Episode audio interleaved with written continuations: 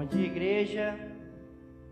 Que a graça, a misericórdia e a paz do nosso Senhor Jesus Cristo esteja sobre a minha vida, sobre a sua vida, em nome de Jesus. Hoje nós vamos começar nosso, nossa série de sermões sobre perseverança dos santos, uma das doutrinas maravilhosas que nós temos aprendido da Bíblia, que Deus tem nos revelado.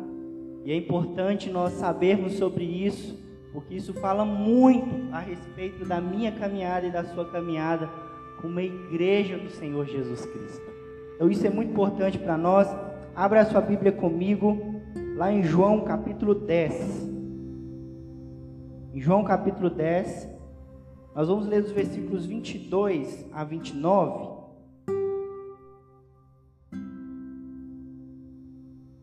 João capítulo 10, versículo 22 a 29. Diz assim a palavra do Senhor, vou ler, os irmãos acompanham. Celebrava-se em Jerusalém a festa da dedicação. Era inverno. Jesus passeava no templo, no pórtico de Salomão. Rodearam-no, pois, os judeus e os interpelaram. Até quando nos deixarás a mente em suspenso? Se tu és o Cristo, Dize-o francamente. Respondeu-lhes Jesus: Já vos disse, e não credes. As obras que eu faço em nome do meu Pai testificam meu respeito. Mas vós não credes, porque não sois das minhas ovelhas. As minhas ovelhas ouvem a minha voz, e eu as conheço, e elas me seguem. Eu lhes dou a vida eterna, jamais perecerão e ninguém as arrebatará da minha mão. Aquilo que meu Pai me deu é maior do que tudo, e da mão do meu Pai ninguém pode arrebatar. Aqui, meu irmão, nesse texto que nós acabamos de ler, nos fala sobre uma doutrina ou algumas doutrinas que é importantíssima. São umas doutrinas que fundamentam a perseverança dos santos. Você persevera não é simplesmente porque você luta sozinho contra o pecado. Mas existe algo muito além do que a sua própria existência, do que nos garante a perseverança até o final. E isso é importante para nós, porque Jesus nos diz na sua palavra que eu sou o caminho, a verdade e a vida. E uma vez que está no caminho, uma vez que você está na verdade, e uma vez que você está na vida que é o próprio Cristo, existe um percurso a ser caminhado, existe uma trilha a ser caminhada, ou corrida, como muitas das vezes o Paulo vai usar, o apóstolo Paulo vai nos dizer. Mas o Spurgeon, um, um, príncipe dos pregadores, ele nos diz o seguinte também: o homem que é justo diante de Deus tem um caminho próprio, mas não é um caminho da carne, nem tampouco um caminho do mundo, é um caminho que tem um mandato divino, e é onde ele caminha pela fé. Caminhar com Jesus, que é o caminho, a verdade e a vida, tem a ver com perseverança. Não tem a ver com a velocidade, mas tem a ver com a constância da sua vida cristã, da minha vida cristã, da vida cristã diante do mundo, diante das pessoas. O Spurgeon está nos dizendo que o caminho pelo qual nós pertencemos agora, que é um caminho de fé, nós andamos agora crendo que não só nós vamos perseverar em, através da nossa própria vida, mas também confiando de que existe algo muito maior do que nós nos garantindo essa perseverança. Por isso que é, é muito diferente a gente pensar num cristianismo nominal e um cristianismo real. O cristianismo nominal, ele vai surgir e ele vai desaparecer. Há pouco tempo atrás você presenciou uma modinha cristã. Você é cristão, eu sou cristão. Você é crente, eu sou crente. Você é convertido, eu sou convertido. Você é de Jesus, eu sou de Jesus. Mas quantos agora estão desviados e longe do Senhor? Existe uma diferença entre o evangelho e o cristianismo real e um cristianismo nominal. É que um simplesmente começa e não persevera e desaparece. E o outro, independentemente das circunstâncias, independentemente das situações, ele continua caminhando, porque ele sabe em quem ele, quem ele tem crido, porque sabe para onde está indo. E é isso que Spurgeon nos fala que pela fé é o caminho que nós temos agora a caminhar. Em Cristo Jesus.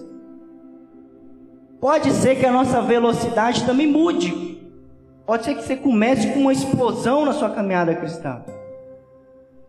Mas pode ser também que um momento você vai começar a andar um pouquinho mais devagar.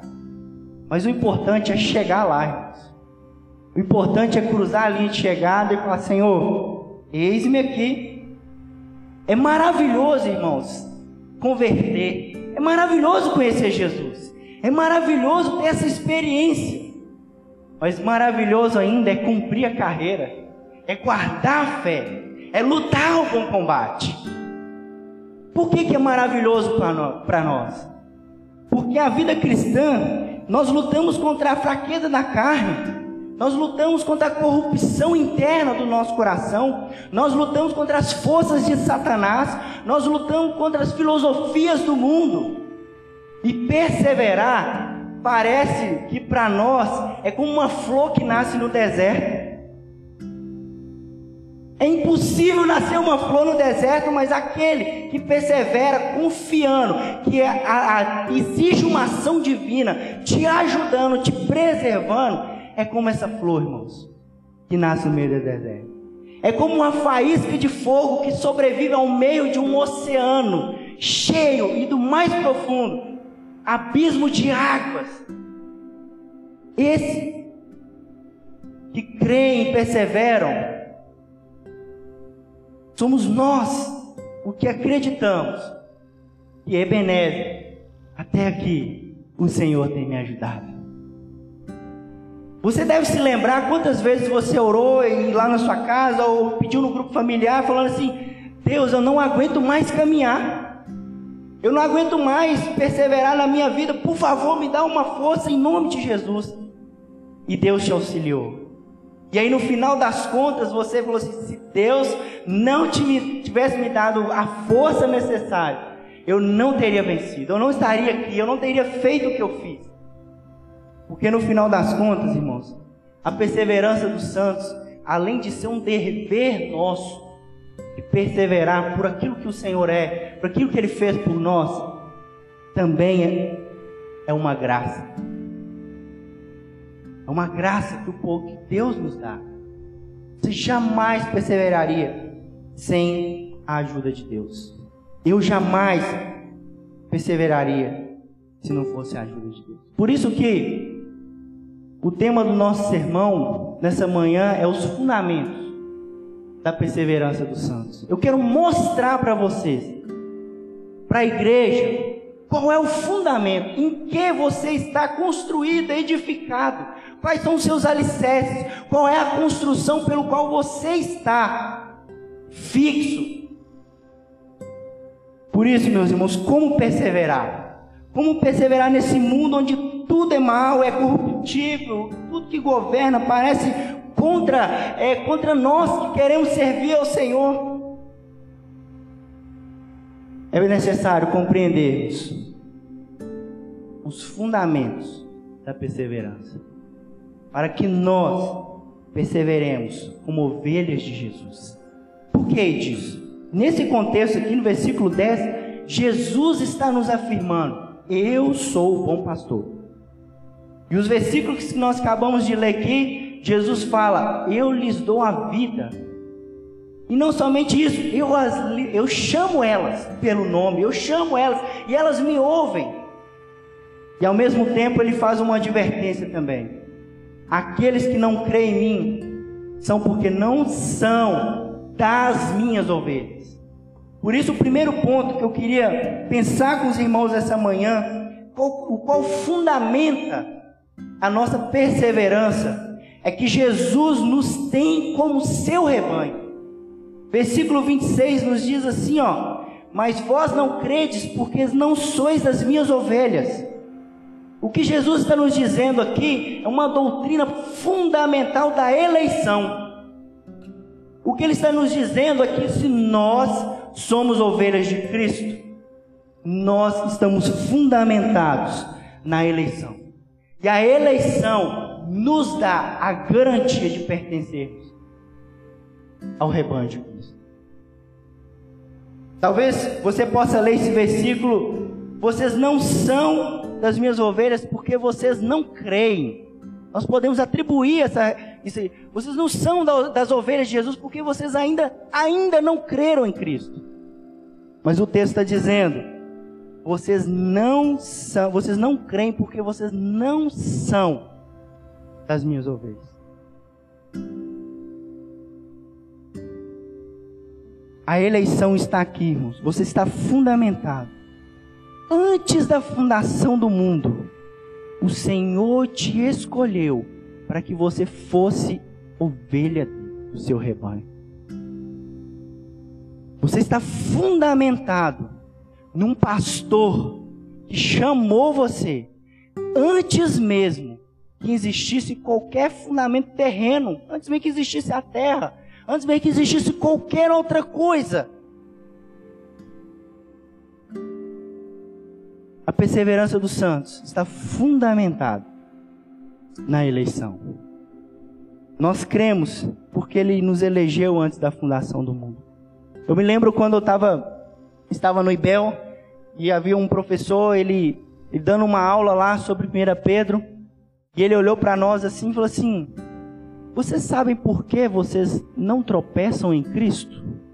Vocês sabem por que vocês não criticam Cristo? Vocês têm tudo para fazer isso. Mas é porque a graça de Deus, através da eleição antes da fundação do mundo, como nós aprendemos no primeiro capítulo de Efésios, nos garante que aqueles que conhecem o Senhor Jesus e é e faz parte do rebanho dele, atende a voz do seu pastor. É disso. Esse texto nos diz que só aqueles que são eleitos, só aqueles que fazem parte das minhas ovelhas, disse Jesus, é que podem estarem fundamentados na perseverança. Por isso que aqueles que você conhece, que começam por um tempo na caminhada da igreja e depois se desviam, se abandonam do Senhor, é porque eles nunca provaram verdadeiramente do amor, do aconchego e da proteção do grande pastor.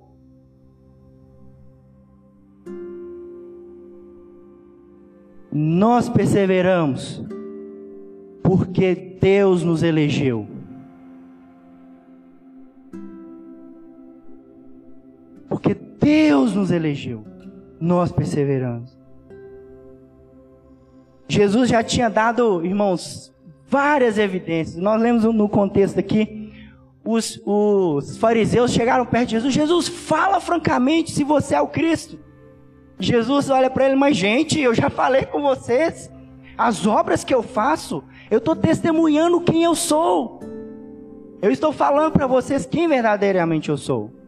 Demônios estavam sendo expelidos, irmãos. Cegos estavam vendo. Coxos estavam andando. Jesus há pouco tempo havia dito: Eu sou o pão da vida. E Jesus, em versículos anteriores, diz: Eu sou o bom pastor que conduziria apontando para a condução de Jesus para o verdadeiro Israel até o Senhor. Mas por que aqueles homens ainda não creram? Por que aqueles homens ainda estavam cegos? E a resposta de Jesus é que eles não são das minhas ovelhas. Eles não são. É por isso, meus irmãos, vocês percebem e olham quão Deus tem, tem feito benevolentes no nosso tempo. E por que, que o mundo não crê? Você sai pregando, cheio do Espírito, entusiasmado, gente, converta, tenha fé, Vamos caminhar com Jesus. Jesus transforma, Jesus muda, Jesus faz tudo. Mas as pessoas olham e falam assim: não. Isso é um mito. Isso é mentira. Nós preferimos a ciência do que o Cristo. Nós negamos esse Cristo. Por quê? Porque as pessoas que adentro das nossas igrejas participam conosco, recebem bênçãos, que você fica maravilhado, até uma cura. Mas aquela pessoa não persevera. Aquela pessoa se esvai, ela, ela sai. Ela não consegue produzir o fruto que é necessário. A resposta de Jesus é porque elas não são as minhas ovelhas. Elas não estão fundamentadas no meu rebanho. Jesus nos chama, irmãos, para serem do seu rebanho. E isso já é uma garantia gigantesca da nossa perseverança. Porque o bom pastor, ele dá a própria vida para salvar a sua ovelha. O bom pastor, ele te protege do mal. O bom pastor te livra, te cuida, te protege, te sustenta. E o próprio Cristo é o bom pastor. Nós temos a garantia de pertencermos a esse reino. Jesus já havia anteriormente dito para várias e várias situações de que Ele é o Cristo. E várias e várias situações Deus tem se revelado na Sua palavra tem falado aos corações, tem falado à sua igreja, tem falado ao mundo através da proclamação do Evangelho. Mas por que o mundo não crê? Porque nem todos são das minhas ovelhas, disse Jesus. Por isso, você que pertence ao rebanho de Cristo, glorifica Ele. Você que pertence ao rebanho de Cristo, persevere. Porque você que pertence ao rebanho de Cristo, seja eternamente fervoroso. Porque você poderia ser aqueles que tropeçam em Cristo. Já parou para pensar nisso? Louvado seja Deus, porque Ele abriu os nossos olhos Louvado seja Deus, porque Ele tem derramado a graça dele sobre a nossa vida e tem nos fundamentado, tem cuidado de nós, para que nós venhamos a permanecer firmes. O motivo da grande cegueira daqueles irmãos, daqueles fariseus, eles não creram, irmãos, porque não eram ovelhas. Jesus tem nos chamado a pertencer ao seu rebanho. Esse é um grande fundamento dentro da teologia da eleição. Você só está aqui. Você só tem essa inclinação a Deus porque Deus escolheu você. Não foi vocês que escolheram a Deus, mas foi o Deus que escolheu a vós para que vocês vá e produzam frutos e que o vosso fruto permaneça. É isso que a perseverança dos santos nos fala. Mas a segunda coisa também, eu queria que você fundamentasse a sua caminhada cristã. É no versículo 27 que nos diz assim: As minhas ovelhas ouvem a minha voz, e eu as conheço, e elas me seguem. Esse versículo nos diz que Jesus nos tem chamado para sermos suas ovelhas. Se Jesus tem nos chamado para ser seu rebanho, Jesus também tem nos chamado por para sermos suas ovelhas. E aqui nós também percebemos um outro, um outro momento, uma outra doutrina tão importante que é um chamado eficaz. Lembra de Mateus, quando é, Jesus chama Mateus? Imediatamente ele larga tudo que ele tem e ele vai após Jesus. Porque o chamado de Cristo, irmãos, é irresistível. Porque quando a, a voz doce do nosso pastor nos convida a fazer parte do seu rebanho, é irresistível. O autor da vida está nos chamando a viver. O grande pastor está nos, nos chamando para que nós pudéssemos ser cuidados por ele. Não é bom ser chamado para ser cuidado? Jesus está chamando você e eu para sermos cuidados por Ele. Aqui nós temos essa voz que nos chama a fazer parte desse rebanho. Eu me lembro quando, quando Cristo me chamou, quando o pregador pregava, mas parecia que aquelas palavras eram só para mim. Você já sentiu isso? Ele falava para a multidão, mas o Espírito de Deus aplicava no meu coração. E isso era maravilhoso porque eu falava, Senhor, é isso mesmo. E o Senhor nos chamava. E o Senhor me chamava. Porque Ele queria que eu fizesse parte das ovelhas dele.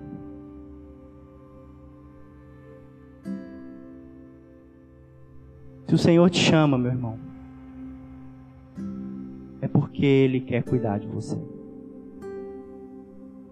Se o Senhor te chama, é porque Ele sabe, Ele quer que você saiba aonde você está fundamentado. Você está fundamentado na vontade soberana eterna dele, através da eleição.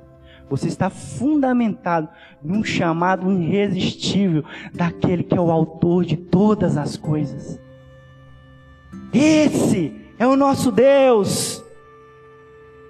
O chamado de Cristo gera em nós a fé para que possamos segui-los.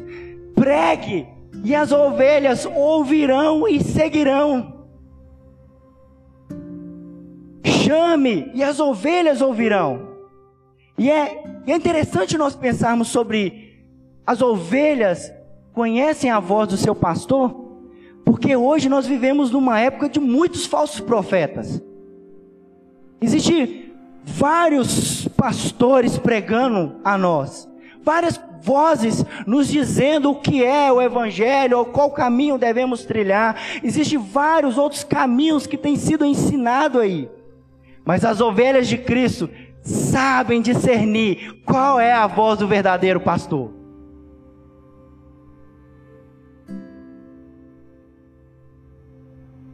Por isso, meus irmãos, se você é uma ovelha e está confuso, Jesus, fala comigo, porque se o Senhor falar, eu vou saber que é o Senhor.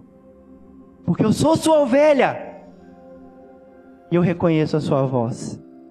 A palavra de Deus nos diz, irmãos: As minhas ovelhas ouvem a minha voz e eu as conheço e elas me seguem.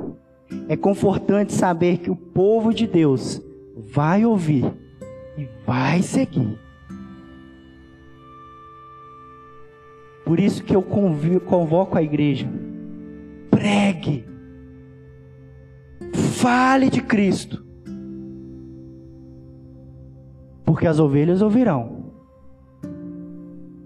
Se elas não ouvirem, versículo 26, mas vós não credes, porque não sois as minhas ovelhas. A salvação não depende de mim e de você.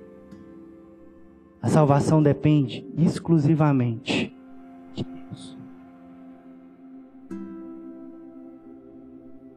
de Deus, meus irmãos. Pregue e as ovelhas ouvirão. A Bíblia também assegura que as ovelhas ouvirão a voz de Jesus, mas não dos falsos profetas. Eles darão ouvido ao verdadeiro evangelho e não ao falso evangelho. Nós que temos permanecido no rebanho de Deus foi porque Ele nos elegeu, mas também foi porque ele nos convocou. E assim como Mateus, como Pedro, como seus discípulos, larguemos tudo para trás para que nós venhamos a servir e seguir o nosso grande e bom pastor. Porque isso depende, irmãos, também a nossa vida eterna. Deus tem nos chamado para caminharmos com Ele. Jesus não somente nos chama, mas Ele também nos conhece.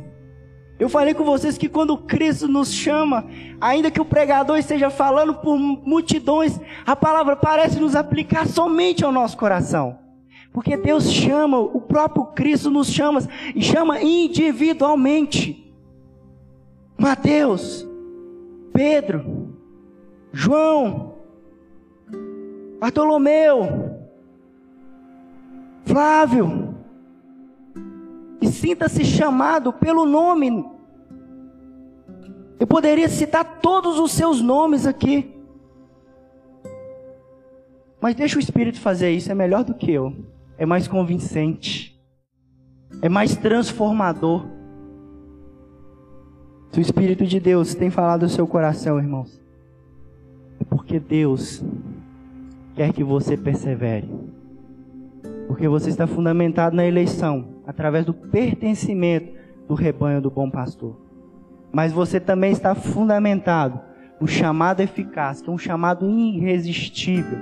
Que o próprio pastor chama você para ser ovelha. Mas também, meus irmãos, no versículo 28 nos diz: Eu lhes dou a vida eterna, jamais perecerão, e ninguém as arrebatará da minha mão. Jesus também, além de nos chamar para ser o seu rebanho, ele também nos dá a vida eterna.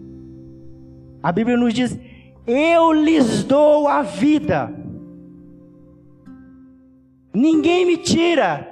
Versículos anteriores vai dizer: Mas eu, eu dou a ela espontaneamente pelas minhas ovelhas.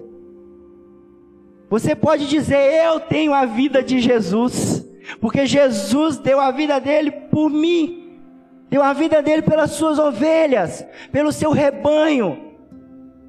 Então você pode se gloriar nisso. Eu tenho a vida de Deus em mim, porque o próprio Cristo, o bom pastor, lhe entregou para mim, para o seu rebanho. Jesus tem nos dado a vida, mesmo nós sem merecermos. Pense como você trata o seu próximo. Pense como os seus desejos da carne às vezes sobressaem a sua vida espiritual. Pense nas malícias dos seus pensamentos. Pense nas suas negligências. Agora, diga-me francamente: você merece a vida desse pastor? Certamente não. Nenhum de nós merecemos a vida desse pastor. Mas a Bíblia nos diz: eu dou a vida eterna para eles. Eu Abi, nós somos fundamentados em um sacrifício cabal e suficiente. Por isso que Jesus continua dizendo: jamais perecerão. Muitas pessoas acreditam que a morte de Cristo pode, pode salvar, mas se eu posso perder também a salvação. Tem pessoas que acreditam nisso. Eu ganho e perco a salvação. Eu ganho e perco a salvação. Eu ganho e perco a salvação. Que Cristo fez na cruz, por mim e por vocês, é cabal, irmãos. É único, suficiente e seguro para a eternidade. A vida eterna é eterna. Por isso jamais perecerão, jamais é de algum modo, de nenhum modo, ou nenhuma circunstância, jamais perecerão. Ao olhar essa palavra per, é, perecerão durante toda a escritura, a gente pode ver também é, essa palavra sendo destinada a é, perecer na eternidade. Jesus disse em Mateus, quando ele fala assim: Vocês não podem temer os homens, tema aquele que além de jogar o corpo e a alma no inferno para destruição. Essa palavra destruição, que é a, é, é a mesma palavra de, de perecer aqui. Quando Jesus também, ele nos diz que nós teremos a segurança, é isso que ele está nos dizendo. Jamais, jamais, em outras palavras, uma tradução que nós poderemos fazer aqui, jamais perecerão pela eternidade. Ou em outras palavras também nós podemos dizer, jamais terão a eternidade longe do bom pastor. Jesus nos garante a vida eterna. Nós temos a certeza da salvação. Aquilo que Cristo nos deu jamais será tirado de nós. De nenhum modo, jamais. em nenhuma circunstância, jamais perecerão. Porque ele deu a vida. E o Pai aceitou o sacrifício. Está consumado. Jamais, irmãos, jamais. Em todos os lugares, essa palavra perecerão se refere a punições severas, futuras. Aquele que tem a Cristo, eleito para ser rebanho, chamado para ser ovelha, ele tem a vida eterna garantida. Vida eterna garantida. Porque o próprio Deus nos garante isso. E o versículo continua dizendo: será arrebatado. E será que que é isso, hein? Ninguém pode arrebatar da minha mão. A ideia aqui é como se Deus desse um descuido e você fosse sequestrado da mão de Deus. É como se Deus fosse enganado de alguma forma e você fosse tomado subitamente, sem ser percebido. Como se você fosse sequestrado. Mas a palavra nos diz: e ninguém, nem o mundo, nem Satanás, ninguém pode arrebatar você e eu, a igreja do Senhor Jesus, da mão dele e do Pai. Porque no versículo 29 vai nos dizer: e da mão do Pai ninguém pode me arrebatar, ninguém pode pegar Deus desprevenido. Ou quando a gente vai para o Salmo 121, Deus não, não cochila, Deus não dorme, Deus não, não se entrega. Deus está o tempo todo nos guardando, nos ajudando a perseverar até o fim. Nós estamos fundamentados nisso, irmãos. É maravilhoso? Dá para ouvir um glória a Deus aí? Aí, glória a Deus. É sobre isso que eu estou falando, é sobre isso que nós vamos falar esse mês inteiro sobre perseverança dos santos. A sua vida e a minha vida está construída sobre esses fundamentos. E isso é maravilhoso. Glória a Deus por isso.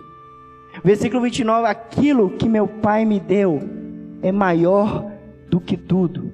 O que, que o Pai deu para Cristo? Versículo 18, versículo 18, lá no finalzinho, vai dizer assim: ó, tenho autoridade para entregar e também para reavê-la. A vida dele, né? Este mandato recebi do meu Pai. Qual que é a ordem? Qual que é o mandato que Jesus tem do Pai? Você tem autoridade para dar a vida. Mas você também tem autoridade para tirar a vida. Por isso que quando Cristo aparece para os seus discípulos, ele diz: Toda autoridade foi me dada nos céus e na terra. Vai para o mundo inteiro. Prega o evangelho. Porque as minhas ovelhas ouvirão. Os meus eleitos me seguirão. E eu, através do que eu fiz na cruz, eu garanto a vida eterna para eles. Por isso, meus irmãos, Jesus tem nos chamado para o seu rebanho, versículo 26. Jesus tem nos chamado para sermos suas ovelhas, versículo 27. Jesus tem nos dado a vida eterna, versículo 28 e 29. Então eu quero fazer quatro aplicações na minha vida e na sua vida. A primeira, guarde isso bem no seu coração. A certeza que nós temos da parte de Deus nem sempre é sentida, tá? Às vezes vai surgir uma dúvida no nosso coração, às vezes nós vamos sentir fracos. Às vezes nós vamos sentir meio, meio devagar. Mas não se apoie no seu sentimento. Apoie no que a Bíblia nos diz. Eu lhes dou a vida, jamais perecerão. Se apoie nisso. Se apoie no Cristo. Se apoie na palavra dele. Se apoie em Jesus. Porque o seu sentimento, a sua certeza, vai sofrer uma, umas ondas aí. Então não confie nos seus sentidos. Confie na palavra de Deus. A segunda coisa que eu queria que você guardasse é que a certeza desse pertencimento ao rebanho não nos leva a uma acomodação, meus irmãos. Muito pelo contrário, nos leva a uma vida reverente, filial. Mas também nos leva a uma vida verdadeiramente piedosa. Lembra que eu comecei a falar lá no início? existe um cristianismo nominal e um cristianismo real. O cristianismo real, ele não nos deixa acomodados. Nós sempre queremos crescer, nós sempre queremos buscar o Senhor, nós vamos, sempre vamos querer pertencer àquilo que pertence ao nosso Deus e o nosso grande pastor Jesus. Mas uma terceira coisa também que eu queria é que essa certeza produz diligência. E aí eu quero refutar a ideia de que muitas pessoas pensam: ah, se eu tenho a certeza da salvação e Jesus garantiu a salvação eterna para mim, nada que eu faça ou deixe de fazer vai tirar essa salvação de mim, então eu vou viver de qualquer forma. Não. Eu vou continuar pecando. A certeza que nós temos, irmãos, nos leva à diligência, não ao descuido e à negligência, mas nos leva a disciplinar-nos a nós mesmos. Se eu não estou orando, opa, vou perseverar em oração. Se eu não estou lendo a Bíblia, opa, eu tenho, não posso me acomodar, eu não posso ficar diligente, não. Eu não me apoio na certeza, no meu sentimento, eu me apoio no Cristo. E Ele me chama a desenvolver também a minha salvação, a viver uma, uma vida diligente. Então não caia nesse erro, irmãos, de viver de qualquer forma, porque já que Cristo morreu na cruz é suficiente, nada que eu faça eu vou perder a salvação.